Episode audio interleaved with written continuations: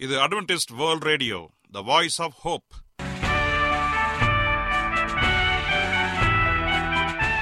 வணக்கம்.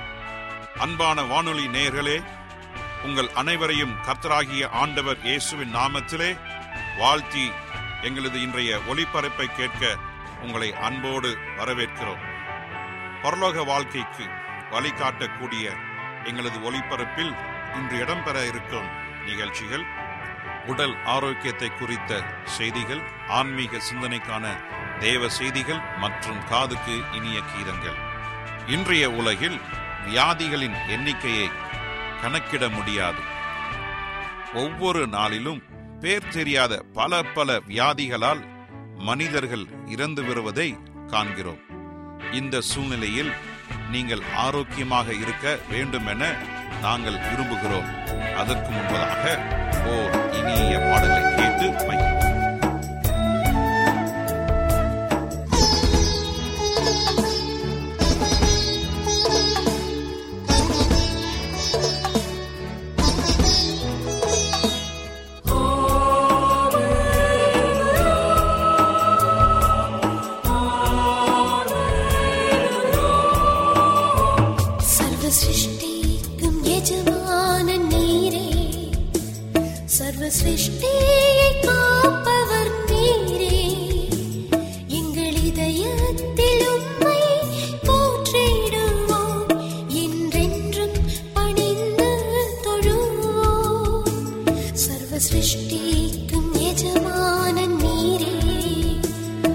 சர்வ சிருஷ்டியை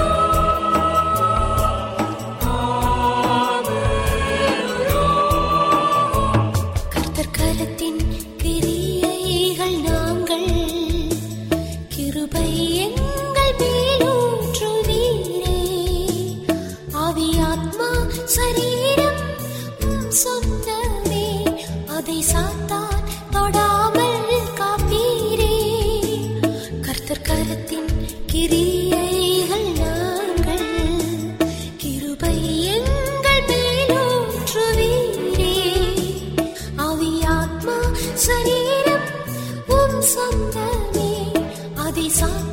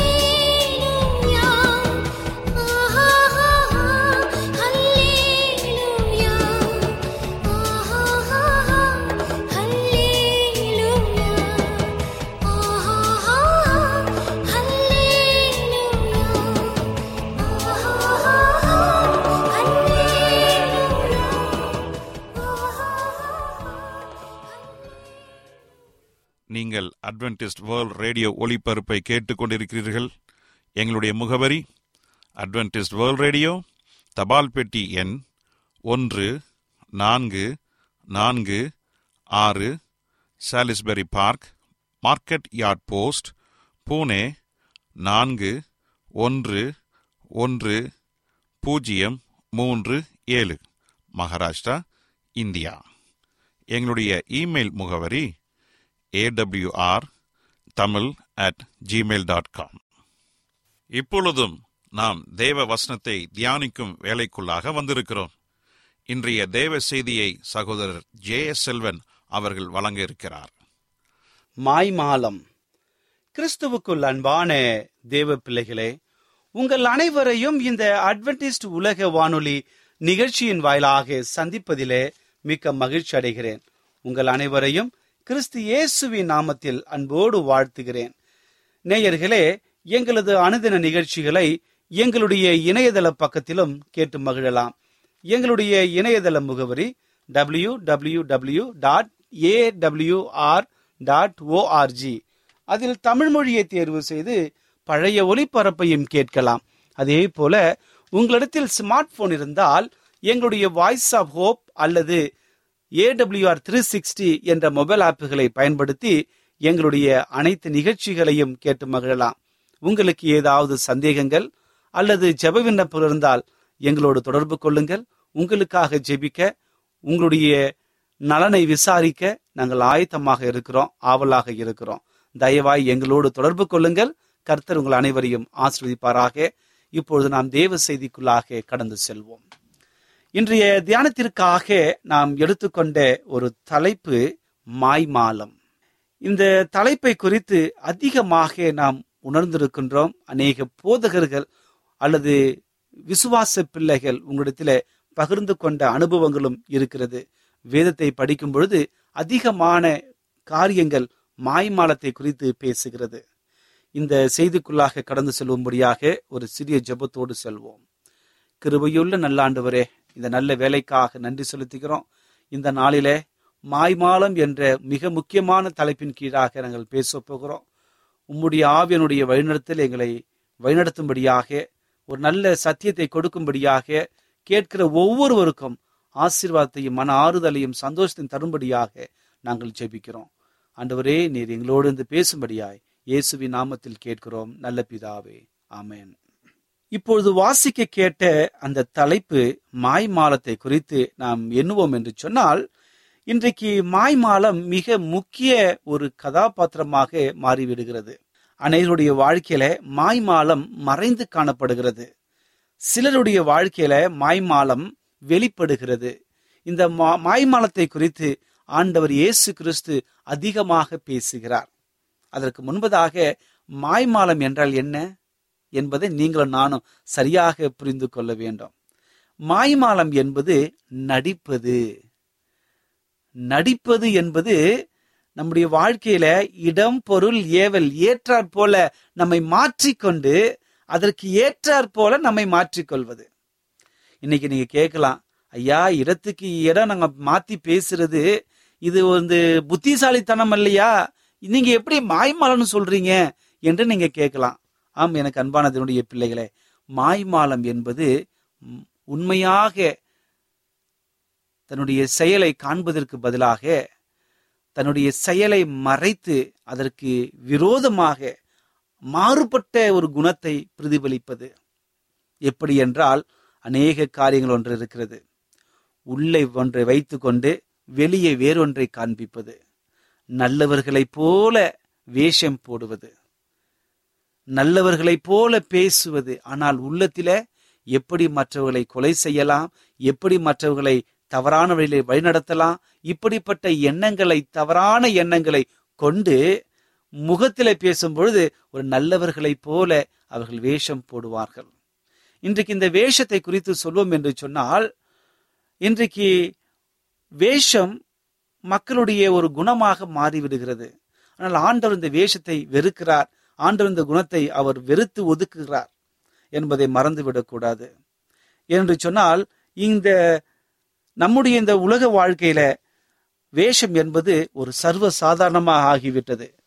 யாராக இருந்தாலும் அவன் ஒரு மோசமான ஒரு நபராக இருந்தாலும் கூட தன்னுடைய பெற்றோரிடத்தில் வரும்பொழுது நல்லவனாக காட்ட முயற்சிப்பான். தன்னுடைய மனைவியிடத்தில நல்லவனாக காற்ற முயற்சிப்பான். தன்னுடைய கணவனிடத்தில நல்ல நல்லவனாக இரு நல்லவர்களாக இருக்கும்படியாக ஒரு பாவனையை உருவாக்குவார்கள். இதே அவல நிலை கிறிஸ்துவத்திலும் காணப்படுகிறது. செய்கிறதெல்லாம் அட்டூழியம். ஆனால் ஆண்டவருக்கு முன்பாக வரும்போது ஆண்டவரே என்னை மன்னிங்க தகப்பனே. ஆண்டவரே நான் பாவம் செய்துட்டேன். கேட்கும் பொழுது முழு மனதோடு கேட்காமல் ஒரு கடமையாக கேட்கிற அனுபவத்திற்கு நாம் தள்ளப்பட்டு விடுகிறோம். இன்னைக்கு வேதத்தின் அனுபவத்திலிருந்து நாம் படிக்கும் பொழுது பரிசுத்த ஆவியானவர் நம்முடைய வாழ்க்கையை சோதித்தறிந்து இந்த நடிப்பு தன்மை இந்த மாய்மாலம் நம்முடைய வாழ்க்கையில் காணும்படியாக இருக்கும் என்று சொன்னார். ஆண்டவர் அதை- அதை எடுத்து ஒரு நல்ல சுத்த இருதயத்தை கொடுத்து உண்மையாக இருக்க ஆண்டவர் நம்மை வழிநடத்தப் போகிறார். சங்கீதக்காரனை தாவி இந்த உலகத்திலே வாழ்ந்த பொழுது அவர் ஒரு காரியத்தை சொல்லுகிறார். அந்த வசனத்தை படித்த மாத்திரத்துல என்னுடைய வாழ்க்கையில அநேக காரியங்களை யோசிக்க தோன்றியது. என்னவென்று சொன்னால் முப்பத்தி ஒன்பதாவது சங்கீதத்துல நாம் படிக்கும் பொழுது ஆறாவது வசனம் முப்பத்தி ஒன்பதாவது சங்கீதம் ஆறாவது வசனத்துல வேஷமாகவே மனிதன் திரிகிறான் விருதாகவே சஞ்சலப்படுகிறான் ஆஸ்தியை சேர்க்கிறான் யார் அதை வாரிக்கொள்வான் என்று அவன் அறியான். பாருங்க மிக அற்புதமான ஒரு வசனம். வேஷமாகவே மனுஷன் திரிகிறான் ஆஸ்தியை சேர்க்கிறான் யார் அதை வாரிக்கொள்வான் என்று அறியாமல் இருக்கிறானே என்று சொல்லி ஒரு அற்புதமான காரியத்தை நம்மிடத்திலே சங்கீதகனை தாவிது சொல்லுகிறார். இந்த உலகத்திலே வாழ்ந்து கொண்ட மனுஷன் வேஷமாகவே திரிந்து கொண்டிருக்கிறான். அவன் வேஷமாகவே பேசுகிறான். ஒவ்வொரு செயலையும் வேஷத்தை வெளிப்படுத்தி கொண்டிருக்கிறான். அநேக சொத்துக்களை சேர்க்கிறான். இங்கும் அங்கும் ஓடி பல காரியங்களை செய்து கொண்டிருக்கிறான். ஆனால் இறுதியிலே அவன் அதை அடைந்தான் என்றால் இல்லை.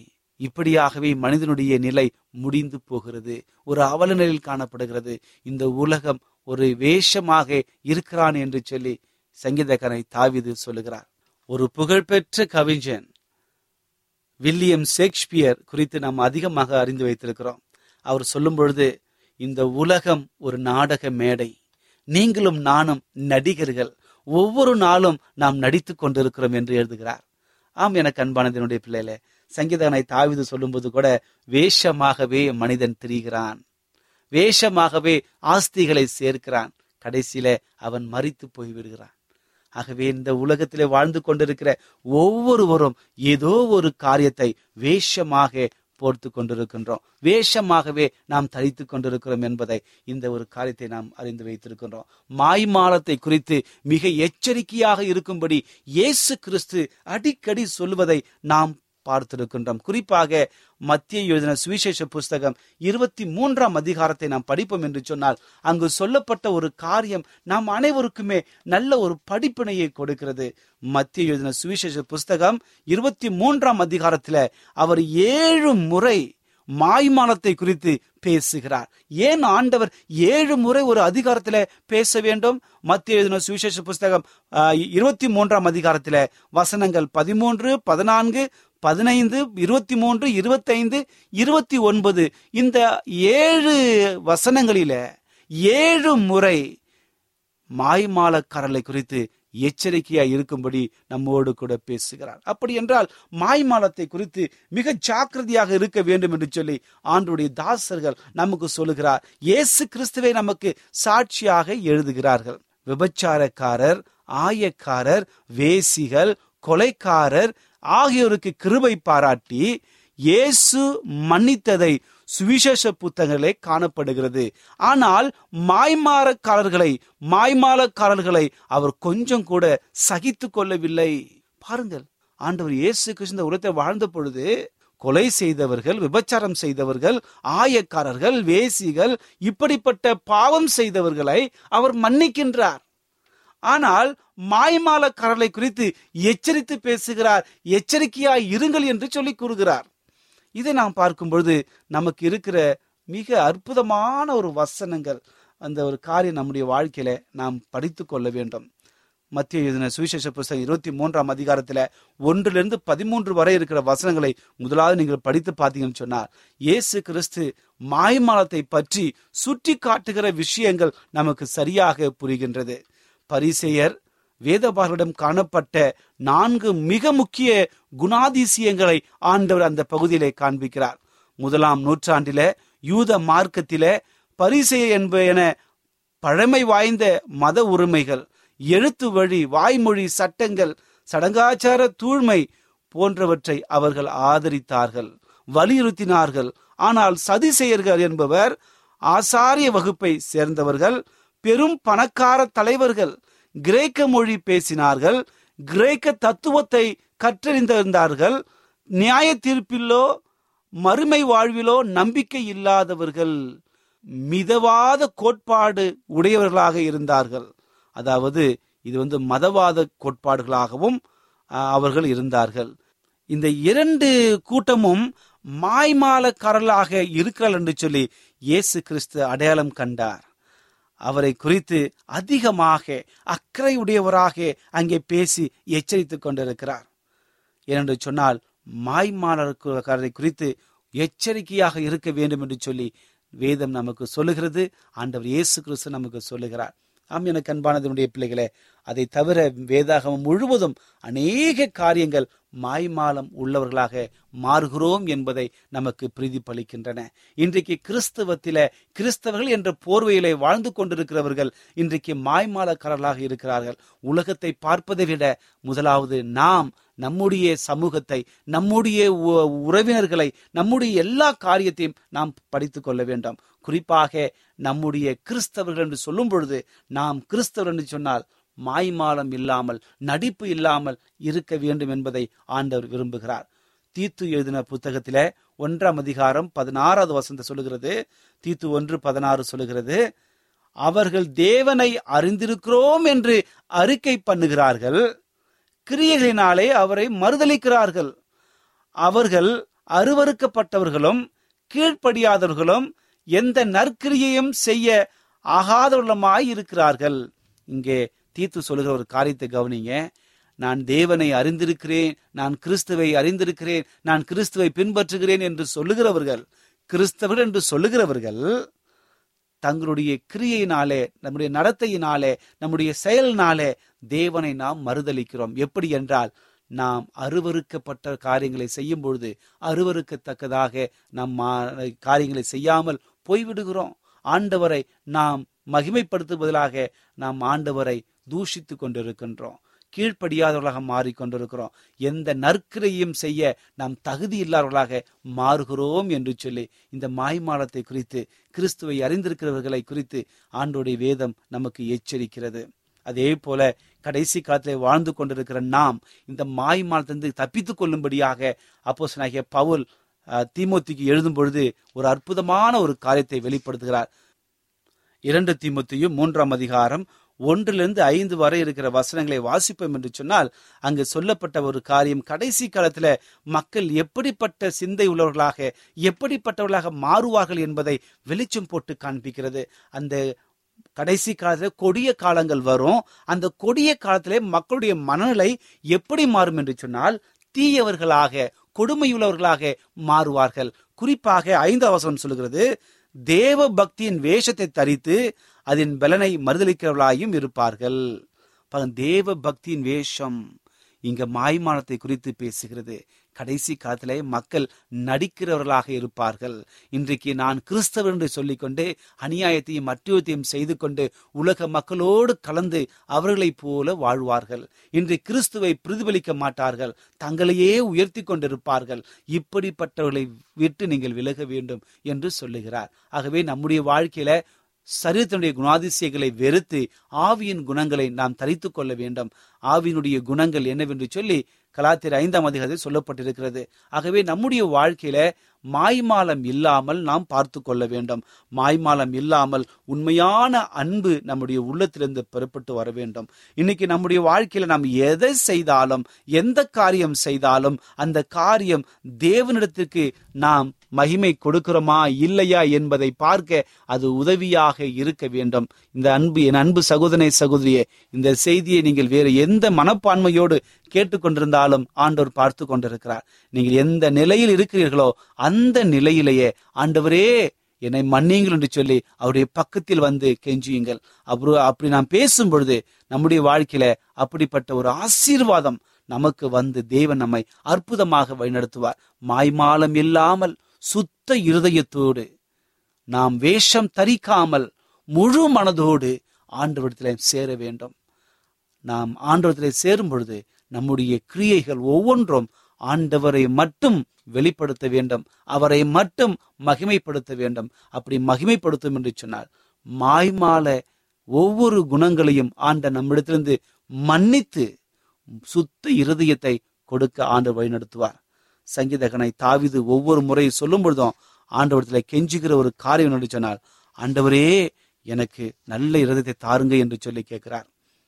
சங்கீதம் ஐம்பத்தி ஒன்றாம் அதிகாரம் பத்தாவது வசனம் சொல்லும் பொழுது ஐம்பத்தி ஒன்றாம் சங்கீதம் பத்தாவது வசனம் சொல்லுகிறது தேவனே சுத்த இருதயத்தை என்னிலே சிருஷ்டியும் நிலைவரமான ஆவியை என்னிலை புதுப்பியும் என்று சங்கீதக்காரனாகிய தாவிது கேட்டது போல இன்று நீங்களும் நானும் நம்முடைய வாழ்க்கையில கேட்க வேண்டாம். ஒருவேளை இந்த நிகழ்ச்சியை கேட்டுக்கொண்டிருக்கிற ஒவ்வொருடைய குடும்பத்தின் வாழ்க்கையில மாய்மாலம் ஏதோ ஒரு விதத்திலே காணப்படலாம். தன்னுடைய பேச்சிலே காணப்படலாம். அல்லது இல்ல உங்களுடைய இல்லத்திலே காணப்படலாம். உங்களுடைய உள்ளத்திலே காணப்படலாம். அல்லது உங்களுடைய குடும்பத்திலே ஏதோ ஒரு வழியில அந்த மாய்மாலம் நடிப்பு இப்படிப்பட்ட காரியம் இருக்கும் என்று சொன்னால் ஆண்டுடைய சமூகத்தில் உங்களை தாழ்த்துங்கள். அப்படி தாழ்த்தி ஆண்டவரே என்னை மன்னியுங்கள் என்று சொல்லி உங்களை தாழ்த்தும் பொழுது சங்கீதகனை தாவிது கேட்டது போல தேவனே சுத்த இருதயத்தை என்னில் சிருஷ்டியும் நிலைவரமான உம்முடைய ஆவியை தாரும் என்று சொல்லி கெஞ்சி கேட்க வேண்டும். அப்படி நம்மை தாழ்த்தி இந்த ஒரு ஜெபத்தை ஏறெடுப்போம் என்று சொன்னால் நம்மை ரட்சித்து பாதுகாக்கிற தேவன் நம்மோடு கூட இருக்கிறார். நாம் எந்த நிலையில் இருந்தாலும் அந்த நிலையை மாற்றி அற்புதமாக வழிநடத்துகிற தேவன் நம் கைகளை பிடித்து நமக்கு நலம் விசாரித்து நம்மை தேவைகளுடைய சந்திக்க அவர் நம்மோடு காத்து கொண்டிருக்கிறார். ஆனால் எதிர்பார்க்கிற ஒரு காரியம் தாழ்மையோடு முழு மனதோடு அவரிடத்திலே வர வேண்டும். அப்படி வருவோம் என்று சொன்னால் நம்முடைய வாழ்க்கையில எப்பொழுதும் சந்தோஷம் எப்பொழுதும் மன ஆறுதல் மன சந்தோஷத்தோடு அவருடைய சமூகத்திற்கு முன்பாக வர ஆண்டவர் நம்மை கிருபை செய்வார். ஆண்டவருக்கு முன்பாக வருவோம். ஒரு மாய்மாலம் இல்லாமல் தேவனை உண்மையாக தரிசிப்போம். இப்படிப்பட்ட ஆசீர்வாதம் நம்முடைய வாழ்க்கையில வந்தால் நம்முடைய துக்கம் சந்தோஷமாக மாறும். ஆகவே இந்த செய்தியை கேட்டுக்கொண்டிருக்கிற அன்பு சகோதரே சகோதரியே உங்கள் வாழ்க்கையை தேவனோடு இணைந்து மாய்மாலம் இல்லாமல் வாழுங்கள். கர்த்தவங்களை ஆசிர்வதிப்பாராக. இப்பொழுது நான் உங்களுக்காக ஜெபிக்கப் போகிறேன். விசுவாசத்தோடு கண்களை மூடி என்னோடு ஜெபம் செய்யுங்கள். முடிந்தால் முழங்கால் படியிட்டு என்னோடு ஜெபம் செய்யுங்கள். கர்த்தர் அற்புதம் செய்ய போகிறார். ஜெபிப்போமா? கிருபையுள்ள நல்ல ஆண்டவரே இந்த நல்ல வேலைக்காக நன்றி செலுத்துகிறோம். இந்த நாளிலே ஒரு நல்ல செய்தியை கொடுத்தமைக்காக நன்றி. மாய்மாலத்தை குறித்தோம். அதனுடைய விளைவுகளை குறித்தும். நாங்கள் இந்த நாளிலே படித்து கொண்டோம். மாய்மாலத்தோடு நாங்கள் உண்மை கிட்டி சேர முடியாத தகப்பனே மாய்மாலத்தை நாங்கள் அகற்று போட்டு அந்த முகத்திரையை கிழித்து வேஷத்தை கிழித்து எங்களுடைய உண்மையான நிலையோடு முடிய சமூகத்துக்கு வர எங்களை வழிநடத்தும்படி ஆய்ச்சேபிக்கிறேன் தகப்பனே இந்த உலகத்தில் அநேகர் வேஷத்தை போட்டுக் கொண்டிருக்கிறார்கள். கிறிஸ்தவர்கள் நாங்கள் வேஷம் போடாதபடிக்கு உண்மையோடு உத்தமத்தோடும் முடிய பாதப்பில் இணைந்து உமக்காக காரியங்களை செய்ய வழிநடத்தும்படியாய் ஆய்ச்சேபிக்கிறேன் இந்த செய்தியை கேட்டுக்கொண்டிருக்கிற என் அன்பு சகோதரனையும் சகோதரியும் ஆசீர்வதிங்க அவருடைய வாழ்க்கையில் காணப்படுகிற எல்லா மாய்மாலங்களையும் அறிந்திருக்கிறீங்க. எல்லா தவறான காரியத்தையும் அறிந்திருக்கிறீங்க. எல்லா வியாதிகளையும் அறிந்திருக்கிறீங்க. இந்த நேரத்தில் நீர் இடைப்பெற்று நல்ல சுகத்தை நல்ல விடுதலையை பிசாசின் கட்டிலிருந்து ஒரு அற்புதமான ஒரு விடுதலை கொடுக்கும்படியாக ஜெபிக்கிறேன். ஆண்டவரே இந்த செய்தியை கேட்டுக்கொண்ட வாழ்க்கையில அற்புதத்தை நீங்கள் ஏற்படுத்தும்படியா நாங்கள் கெஞ்சுக்கிறோம் என் ஆண்டவர் எனக்கு விடுதலை கொடுத்தார் என்று சொல்லி அநேக சாட்சிகளை கேட்டு உம்முடைய நாமத்தை மகிமைப்படுத்த எங்களை வழிநடத்தும்படியாய் இயேசுவின் நாமத்தில் கேட்கிறோம். நல்ல பிதாவே ஆமேன். என்ன நேயர்களே இன்றைய தேவை செய்தி உங்களுக்கு ஆசீர்வாதமாக இருந்திருக்கும் என்று நாங்கள் கத்தருக்குள் நம்புகிறோம். எங்களுடைய இன்றைய ஒளிபரப்பின் மூலமாக நீங்கள் கேட்டு பயனடைந்த நன்மைகளையும் சாட்சிகளையும் எங்களுடைய நிகழ்ச்சியை குறித்த உங்களுடைய கருத்துகளையும் விமர்சனங்களையும் எங்களுக்கு எழுதி அனுப்புமாறு உங்களை அன்புடன் வேண்டிக் கொள்கிறோம். எங்களுடைய முகவரி அட்வென்டிஸ்ட் வேர்ல்ட் ரேடியோ தபால் பெட்டி எண் ஒன்று நான்கு நான்கு ஆறு Salisbury Park market yard post Pune நான்கு ஒன்று ஒன்று பூஜ்ஜியம் மூன்று ஏழு. மகாராஷ்டிரா இந்தியா. எங்களுடைய இமெயில் முகவரி AWR Tamil at Gmail dot com இத்துடன் எங்களது இன்றைய ஒளிபரப்பு நிறைவு பெறுகிறது. மீண்டும் நாளைய தினம் இதே அலைவரிசையில் அரை மணி நேரம் உண்மதாக சந்திப்போம். கர்த்தர் தாமே உங்கள் அனைவரையும் ஆசீர்வதிப்பாராக. உங்களிடமிருந்து விடை பெறுவது ஆர். விக்டர் செல்வம்.